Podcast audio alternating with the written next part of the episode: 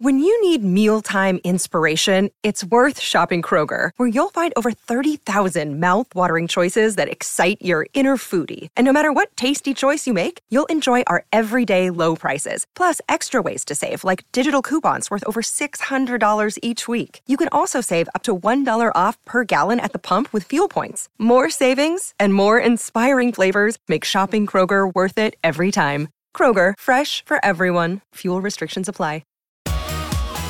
You're listening to Tuesday Trot's Life with Jason Bonington.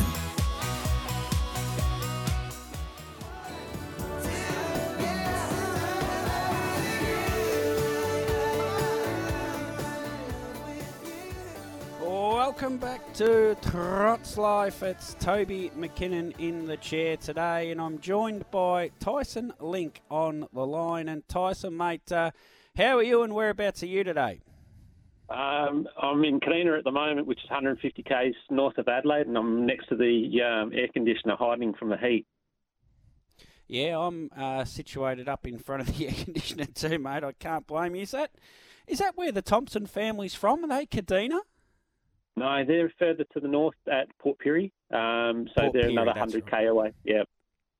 Did you know them growing up or something? Yes, um, no. Uh, both Kate and Peter from when I was younger, and um, yeah, we've uh, whenever we've gone to um, Victoria, they're the first people we run into, especially Peter, and um, just the, the most lovely family you could find, and um, yeah, they're just lovely people and great to be associated with. Yeah, which we'll probably circle back around to that towards the end of this chat, but I wanted, mate, getting a horse like Encipher doesn't exactly happen overnight. So take us, what got you into harness racing? Because it's not a big, strong Sugars or Justice name that's come out of South Australia, the Link name. No, um, my dad's always had one. Like, my father was a police officer, and um, and always as a hobby, we've had a horse around the place and um, had the odd bit of success in that, um, just as a hobby. And um, as I got older, uh, um, I... got injured um, with sports, so I sort of stopped where I was going with sport and got more into the racing side of things, and um, just as a hobby. And um, we've always had uh, four or five around the place, and yeah, slowly we got uh, you know, better quality stock, and, and here we are now. What sport did you play? Uh, basketball and footy and all that, but I was playing high, like decent uh, basketball, and unfortunately did both my knees, and um, that stopped all that.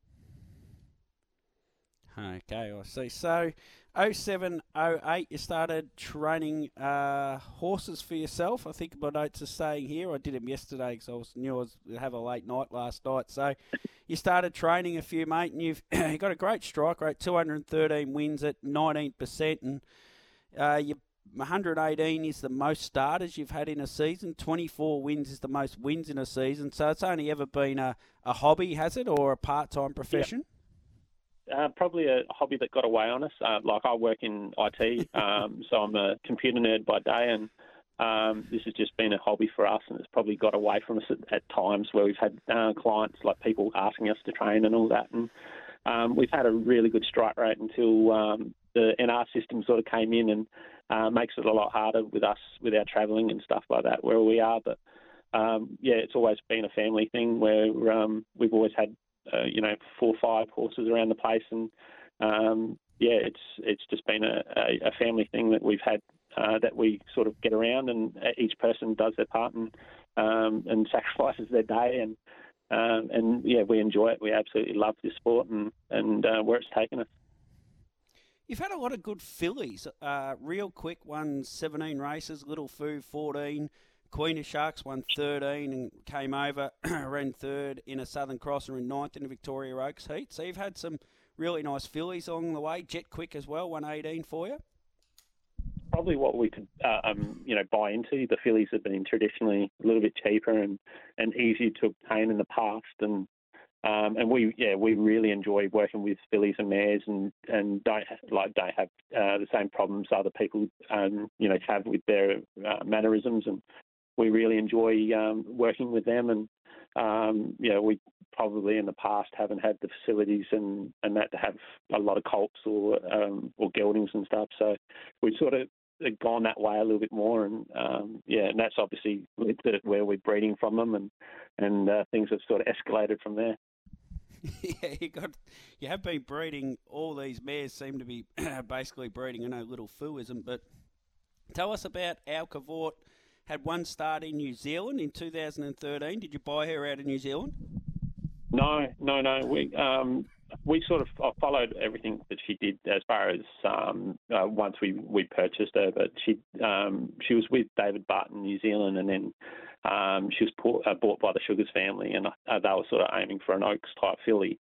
Um, and she came across, I think it was that early three-year-old year, and she got a couple of wins with them, but didn't really measure up to what their expectations were, and she was on the market, and we were looking for um, a nice horse for um, one of our family friends, and um, yeah, my father actually found her on the uh, trading ring, and we quickly called up, and uh, we were just lucky, right people, right time, and the Sugars family, like uh, Ross, was just absolutely lovely with us, and and very upfront about the issues she had. And, Um, yeah, we were just able to, to buy her, and thinking that, you know, the class over here might be a little bit easier, and um, and that we might have a bit of fun. And, um, yeah, we sort of got her over here, and she did a good job for us, um, but we sort of, we knew she had problems as far as, um, like, one of her lungs had a lot of scar tissue on it um, from what what they basically said was pneumonia when she was a, a young horse. And Um, it was sort of like going around with a, a three-quarter of a gas tank. She um, she just couldn't go to that next level that she should have been uh, able to. So we knew she was a better horse than what she, you know, showed on the track. Um, and then, yeah, I just had the opportunity to take her over as a, a broodmare, and, um, and yeah, threw everything at, at her um, as far as going to the best sire I could afford. And, and um, obviously the result was Encipher. Yeah, so... She was a she was a nice horse. Uh, eighty starts, fourteen wins for you, and you go to Captain Treacherous, and you get a foal in Cypher. So how was she as a young horse? Uh, different, a lot, lot different, and that's you know why we've uh, we've sent her to, to Emma and Clayton. She was just a different type. She carried herself. We've we've been around enough um, average and, and okay horses to know when one's a little bit different, we shouldn't be training it. Um, she was just you know her mannerisms, the way she carried herself. Um, you know, mus- uh, muscular development was just different to, you know, the, the other stuff that we had. And, um, yeah, she was just so precocious as far as um, lovely to be around and, and just so well developed um, at an early stage. And, yeah, that's sort of why we, we reached for the stars uh, when we did. So you broke her in and noticed all of this and then sent her to no. Emma or, or before? No, no. Um, I actually, um, I, I messaged Emma um before, when she was a yearling, and and um, the initial time, like I was aiming her at the yearling sales, and um, thinking that uh, you know you, I might get, I might send her there, and just I couldn't see how we'd get um, you know value for money, um, being that we're not no, noted breeders in Victoria, and uh, the family probably hasn't had any superstars, so I just took a swing and said, you know, I'm going to retain this, and and um, I always wanted to have a horse with Emma and Clayton. And, Um, you know, absolute fan of theirs, and um, and messaged them nervously, messaged them, um, and just hoped that they might find some room for her. And, and luckily, they said yes. And it was um, we were going to send her across to be broken in. So she all she'd done is um, a bit of line driving, but this was like we when I messaged her, she was still uh, basically just uh, leading around. So she hadn't we hadn't put her in the cart or anything, and. Um, we just took a big swing, and she went over there during uh, COVID sort of struck, and um, at the same time she was supposed to go to, to the breakers, and in the end she ended up getting broken in by um, uh, by Emma and Clayton's team, and, and she hasn't left since. So um, yeah, it's been pretty awesome since then. Pretty amazing that you picked this one horse out, and you could tell really, mate, it's a feather in your cap, and not to say, take it to the yearling sales, because you probably wouldn't have got half a million for at the yearling sales, I'd imagine. You may have got half a million, but you may not have as well. No. So you might have, you might have pulled the right rein on that occasion there. uh, and it was also like uh, just before Captain. Like I know some beach at the time was sort of iffy as far as people were sort of not one hundred percent behind the Sun Beaches um, at the time, and um, Captain was obviously a bit of an unknown. That was his second crop.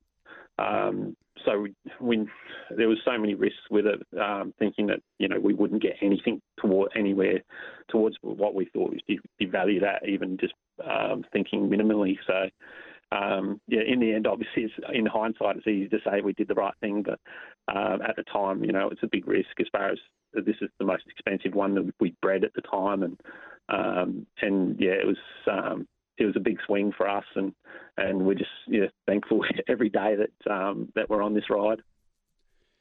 What I love about what Emma does, and no doubt it's in, in discussion with you, she's been back to South Australia three times. She won the Allwood final as a two-year-old and went back and won the two-year-old Southern Cross, and uh, has gone back and, and won the Oaks, which, you know, I know the South Australian Oaks mightn't be a massive race in prize money, but probably to you, like, it was only a fifteen thousand dollars race, but I'd imagine to you, was just a wonderful thing to, to, to see her at, at South Australia, at Globe Derby, on the home track. And I know she only fell in by fifty-four point two metres, but that, but just that, that fact that they still bring her over to those races in South Australia, there's bigger targets and bigger things they could be doing, but they still uh, service you by coming to South Australia. Does that make sense?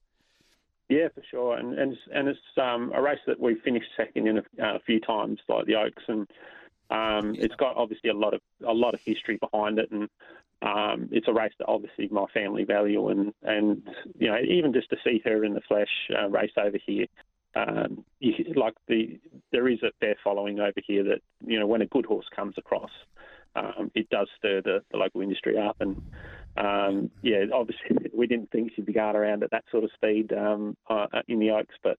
Uh, it was just unbelievable, and like so many people still sort of say, you know, what an awesome uh, spectacle it was, and um, we're just lucky to be associated with her. And in all honesty, like um, we we don't come along across those sorts of horses, um, and to think that we, you know, we're a part of it, it's just it's still a dream.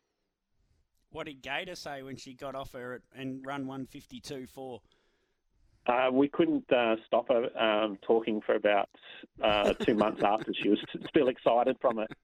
Um, yeah, it, and, and it must be an absolute, um, you know, shock to, to be behind that sort of speed on that track. And I don't think a lot of people interstate understand how how flat Globe Derby is and how um, non-conducive to speed it is. And, and uh, yeah, for a horse to get around that sort of speed, Uh, on that tight track, um, it was exciting, and um, yeah, it sort of it still gives uh, uh, like a, even my family, we still have the hairs on the back of the neck still uh, still up, just thinking about, you know, what she's been able to do.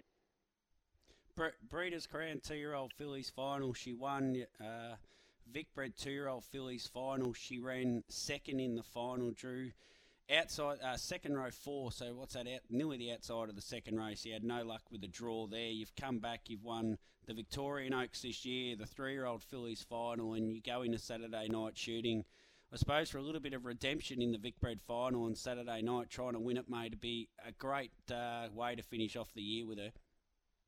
Yeah, we're, we're just happy she's even at racing at this level, in all honesty. Um, but like last year, she had so much bad luck with draws, and um, by the time that she got to the Vicbred final, she was a you know, tight horse. She raced eight weeks in a row with the Southern Cross. Um, so we were just mm. like, in all honesty, we're just happy that she's racing at this level, and it's still very, very surreal. Um, being like having a horse, um, you know, like the Vic Oaks and stuff like that, where we, we've watched so many, so many nice fillies win that, and, and there's so much history behind it, and uh, and those sorts of races. And to think that our little filly that was, you know, born at my parents' um, property and yeah. and um, and grew up here is racing in those sorts of things. It's it's amazing, and yeah, we're just proud that she's making it, uh, like making it into these finals. And um, she's had a lot of luck this year, which she didn't have last year. Um, but yeah, it's just it's it's sort of spine tingling to think that she's she's in these sorts of finals with half a hope. Tyson, I'll thank you for coming on, mate, and I won't get you to comment on it, but she wins on Saturday night. She goes past Ladies in Red two and three year old career. Ladies in Red five sixty nine. Encipher will go to five seventy five thousand, which is an amazing uh, result. So thanks for coming on, Tyson, and best of luck on Saturday night. Thank you so much. There's Tyson Link from South Australia with his amazing filly Encipher, and what a story that is. Let's get to a final break. We're still got a big hour to come on Trot's Life.